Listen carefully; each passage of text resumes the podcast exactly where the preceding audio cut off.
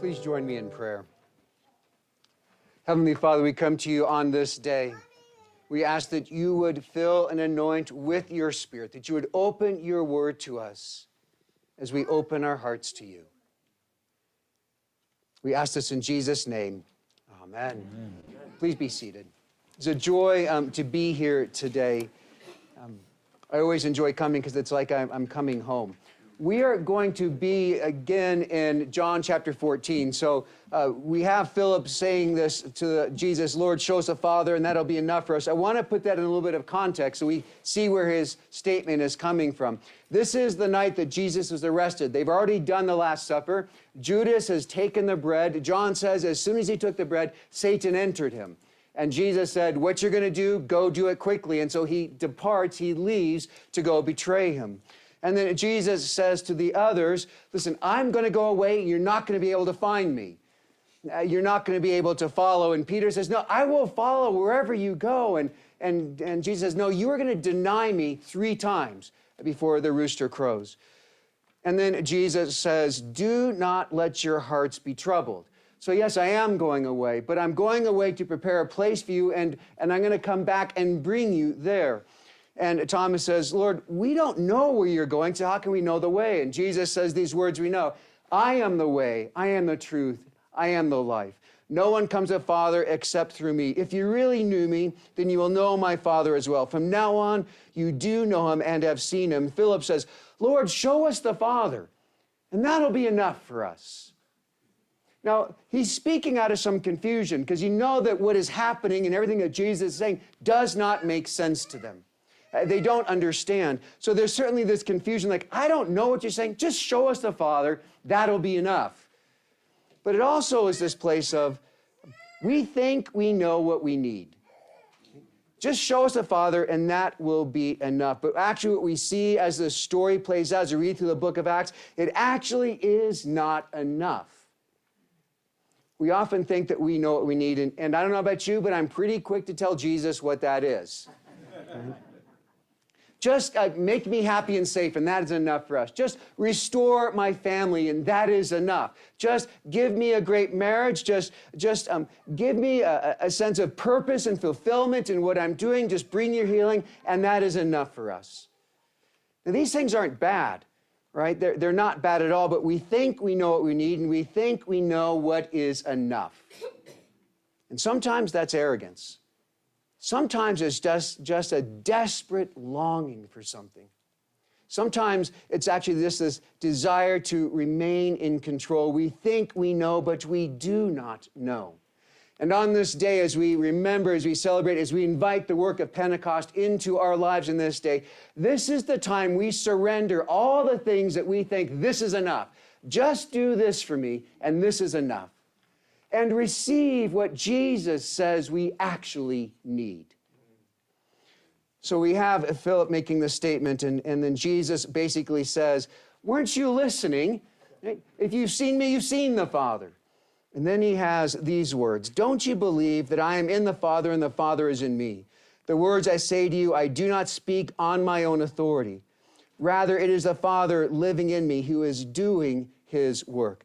Jesus is speaking about this intimate union he has with the Father, that, that he is in the Father and the Father is in him. And this is foundational to everything that Jesus says and everything that Jesus does. Says, I am not speaking my own words into my own authority. This is the Father in me doing his work, which you find in, in John chapter 5 and verse 19, where Jesus says, The Son does nothing of himself.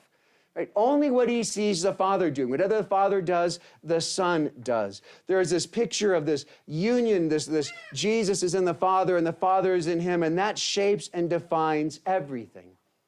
Then a little bit later, uh, in this section that, that follows this, we read the first part of where Jesus is promising the Holy Spirit. He is speaking about what will happen when he rises from the dead. He's saying, You will not see me, but there is a day that you actually will see me again because I live. And then he says these words in verse 20 On that day, you will realize that I am in the Father, and you are in me, and I am in you. So this is the, this is that place of saying this this intimate union that the Father and the Son have. We will be drawn into that. This is actually speaking about the work of the Holy Spirit. And on that day, of the resurrection, what we find is that actually we are drawn into that union that Jesus has with his Father. This is the work of the Holy Spirit uniting us to Christ, where our sins are forgiven, where we are sons and daughters of the King of Kings, where our identity is changed from sin and shame to righteousness and honor, where our purpose is changed from self protection and self promotion to self sacrifice and serving. Where our way of life is changed from grasping that question of what can I get and how do I keep what I've gotten to that place of actually generosity, realizing life is not about me getting, I've got something I have to offer, there's something I need to give that place of the work of God uniting us to Jesus, where our destiny is changed, from hell and death to life and to glory. When we are rescued, right, when we are then united to Jesus, brought into Him, these things are true. This is what He has accomplished for us. These things are objectively true. But we don't always experience them as true. Right? We don't always walk around feeling like, I am a son or daughter of the King of Kings. So you better watch out because I'm coming, right? We don't always feel like we are the beloved children of God. We don't always feel or experience it. We are actually defined by righteousness and honor. Part of the work of the Holy Spirit is to enable us to experience and live more fully into these truths when the world, the flesh, and the devil are accusing us, condemning us, shaming us, and diminishing us. So you find uh, through the New Testament, there are pieces of this. Romans chapter 5 and verse 5, speaking about the Spirit, says, um, And hope does not disappoint us because the love of God is poured abundantly into our hearts by the Holy Spirit. Right, this is the work of the Holy Spirit, the, the love of God overflowing into our hearts, dispelling the lie that we are not loved and we never will be loved, dispelling the lie that we are not enough or we're too much. You find also in Romans chapter 8 and verse 16, that says, The Spirit testifies with our spirit that we are children of God. Right? Speaking against the lie that we are orphans, that we are abandoned, saying, No, no, you belong. You are a child of God. Or what you find in 2 Corinthians chapter 3 and verse 17, where the Spirit of the Lord is, there is freedom. Right? We are not bound, we are not trapped, we are not stuck which you find in verse 18 of 2 Corinthians 3:17. And we with unveiled faces all reflect the Lord's glory, are being transformed into his likeness with an ever increasing glory, which comes from the Lord who is the Spirit. Now, what you can say is actually, we are not defined by sin or shame. We are actually defined by glory as we reflect the glory of Jesus, and it's an ever increasing glory. This is the work of the Holy Spirit to move these truths deeper into our lives, to take what is objectively true, what has been accomplished for us when the work of the cross is applied into our lives, to make it experientially true, right? That subjectively true, that we know and we experience it more fully. This is actually why we worship. We worship in a response to what has been done for us. And the fullness of what has been done for us. We worship uh, knowing that the good work He's begun in us, He will bring to completion. That, that what He has started, He will finish. Uh, we, we do this knowing that when we have been united to Jesus, that can't be undone. Maybe another way to say it is the tea has been brewed. Right? You can't separate it anymore. What God has joined together, no one can tear asunder. See, our worship is in a response to what God has done for us. We don't worship in order to get God to pay attention to us. We don't worship in order to make him feel good about himself, to please him. We worship him because he already has paid attention to us, that, that he already is pleased with us. That our singing songs of worship are simply a response to what we see in Zephaniah 3:17, that he sings songs of rejoicing over us. Our worship is always in a response to what He has done. See, we need the power of the Holy Spirit to work this truth deeper into our lives, that we would know more fully what Jesus has done for us and who he has made us to be. This is foundational. This is necessary. This we need daily until we step into the new creation. This is not a one and done. Every day we need the power of the Holy Spirit to work these truths deeper into our lives. Absolutely, desperately needed. But if we say, Holy Spirit, work these truths deeper into my life, that is enough for us, we have missed Pentecost. We have missed what we are working for in this day. We have missed the work of God in this day. So you look in, in John chapter 20, on the day of the resurrection, Jesus appears in that evening to the disciples and he breathes on them and says, Receive the Holy Spirit. This is going back to the picture that you have in Genesis chapter 2, where the Lord God took the dust of the earth, formed into it, and breathed into it life.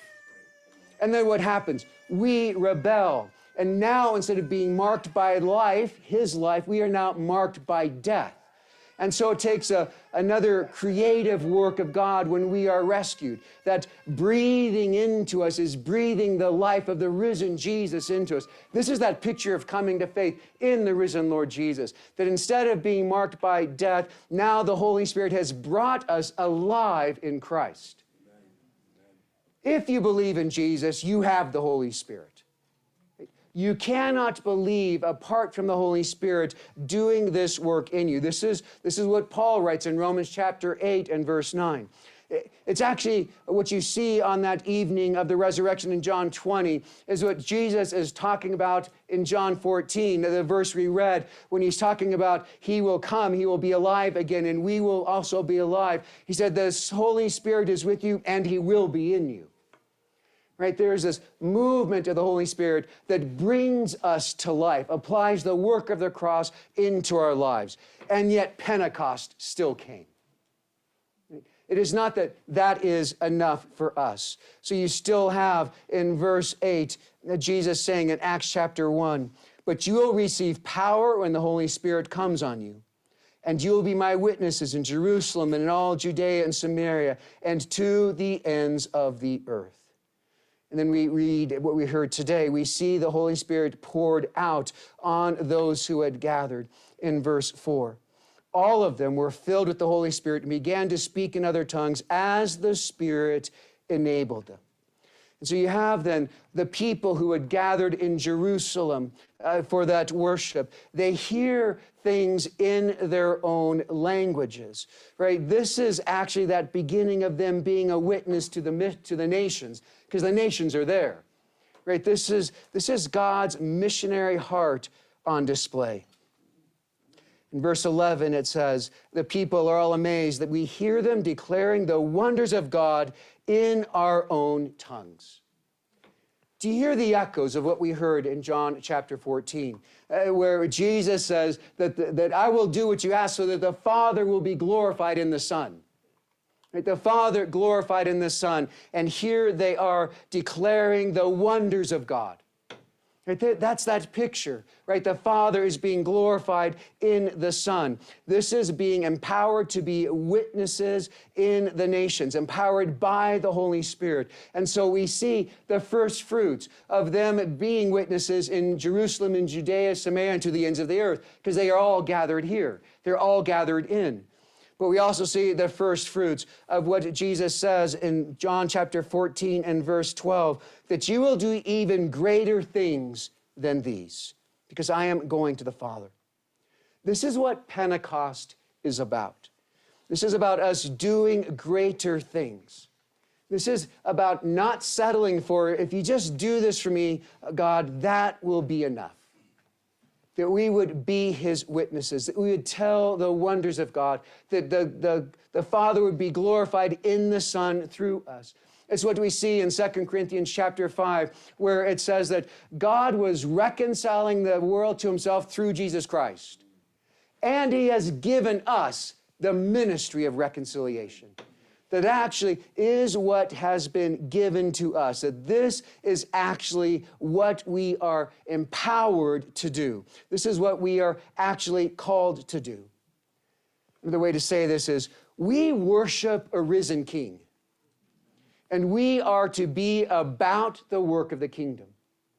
That there is a creative and redemptive work that we are to be about, that the gospel is meant to be on full display through us that there is no facet of creation that is beyond his kingdom agenda, that is beyond his need for restoration, that is beyond the restoration that can come through us in this world. Right? That we are to be those who are empowered by God the Holy Spirit to bring light in the darkness that we create beauty where there's corruption, that we take what is empty and we fill it with life and with flourishing, that we are those who bring order where there is chaos, that we are those who, who actually we bring justice where there is injustice, that we shower with mercy instead of condemnation, that we are those who pursue prodigal sons and daughters that they would come home. That is the creative and redemptive work that we are called to. This is what we are empowered by the Holy Spirit for. read to you again a key verse in Acts chapter 2, verse 4. Some of them were filled with the Holy Spirit. Oh, sorry, I got that wrong. The 12 apostles were filled. Oh, no, wait a minute. Those who went to seminary were filled all of them were filled with the Holy Spirit. All of them. We know from the previous chapter that that is at least 120 people.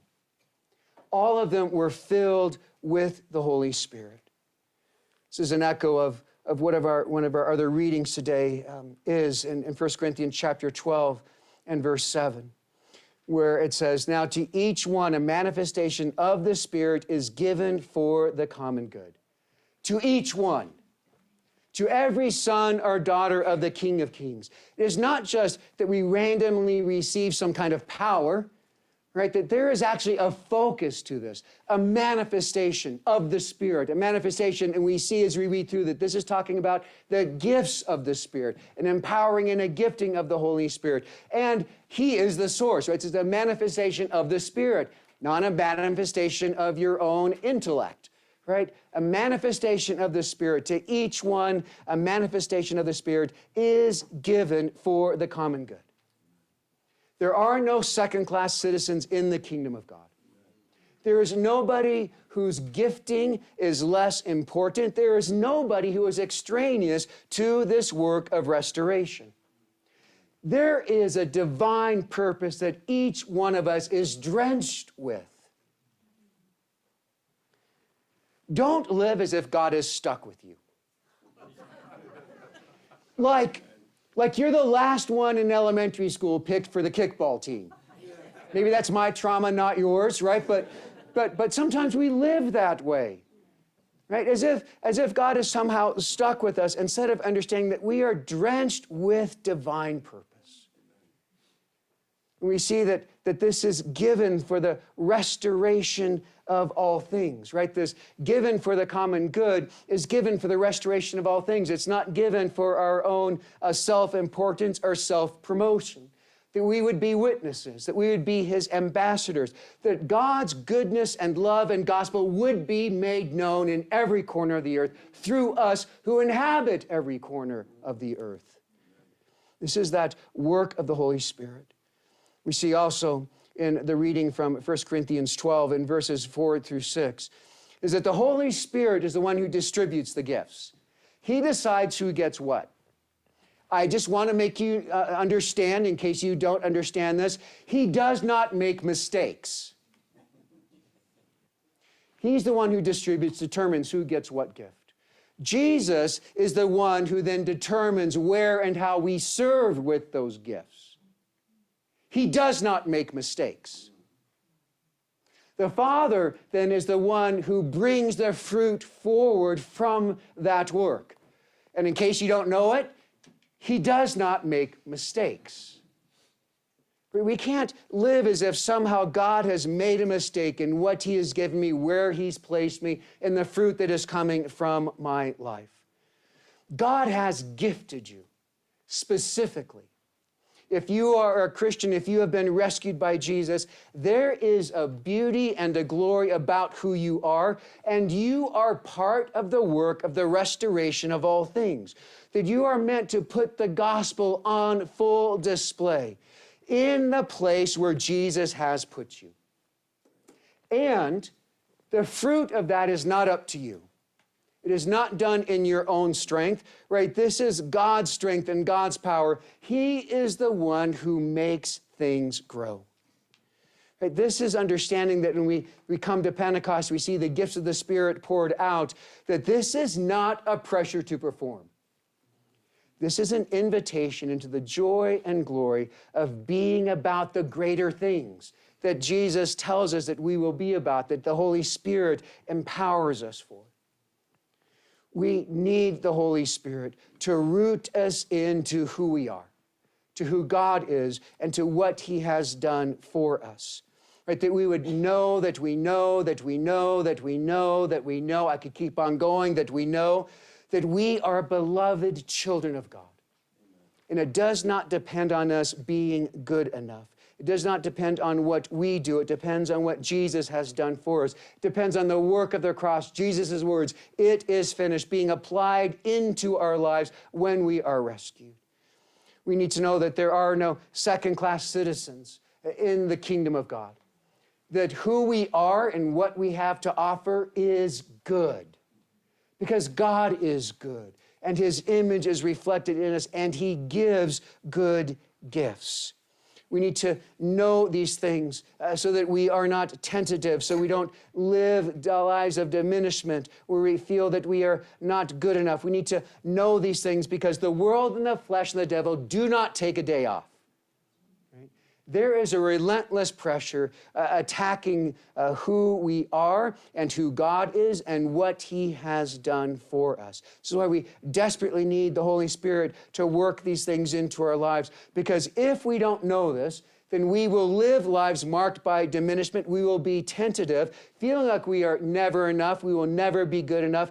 And then we have no imagination for being empowered by God, the Holy Spirit, for his work of greater things, for this, this creative and redemptive work that he wants to do through us. And when we don't have an imagination for who God is and what He has called and created us to do, what He has gifted and empowered us for, we end up craving the affirmation and satisfaction and distraction the world offers. And then we take the gift of faith, the expansiveness of grace, the, the depth of His love, and we tend to reduce it to just show us the Father, and that's enough for us. Just do this one thing for me, and that is enough. And our worlds become smaller. And, and we, we hold on to control in our lives because we define the boundaries, and we miss what Pentecost is. We miss the greater things, the, the things that Jesus says that He has for us, that there are even greater things, that, that He has a purpose for each one of us that reveals what Jesus has done for us and who He is in our day where we are. And when we lose an imagination for that truth, then we don't seek the empowering of the Holy Spirit. We don't even ask through the power of the Holy Spirit applied into our lives, uh, through the work of the cross applied into our lives by the power of the Holy Spirit, there is a restoration of all of who we are. We are brought out of the dominion of darkness. We become the beloved children of God. We become sons and daughters of the King of Kings. We are new creations, that, that we are crowned with glory and honor. We are those that God delights in and sings over. But also, what we see in Pentecost is that through the power of the Holy Spirit, there is also a restoration through who we are. First, of who we are, and then the power of the Holy Spirit to bring a restoration through who we are. That we would be about that creative and redemptive work of restoration. So, this is, as we come to confirmation, this is what we are praying for for those who are going to be confirmed. But I want to say we need to all pray for this for ourselves. We need to all beg and ask for God to empower and, and give us an imagination and, and show us uh, how we can live into this more fully. Confirmation, it's an ordination of the service. Uh, of, of, of the people. The confirmation service, it is not about those being confirmed, confirming what they believe about God. This is God confirming what He believes about them. This is uh, the apostolic laying on of hands for the empowering of the Holy Spirit for the work of ministry.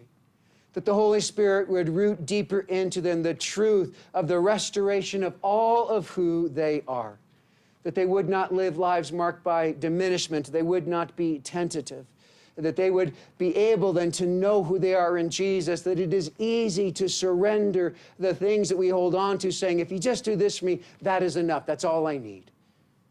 But also that they would be filled and empowered by God the Holy Spirit for a restoration through who they are that they would be empowered to be witnesses, that they would be empowered to be about His creative and redemptive work, bringing light into the darkness, bringing beauty where there is corruption, taking what is empty, filling it with life and flourishing, bringing order where there is chaos, bringing justice where there is injustice, showering with mercy instead of condemnation, and pursuing prodigal sons and daughters that they would come home.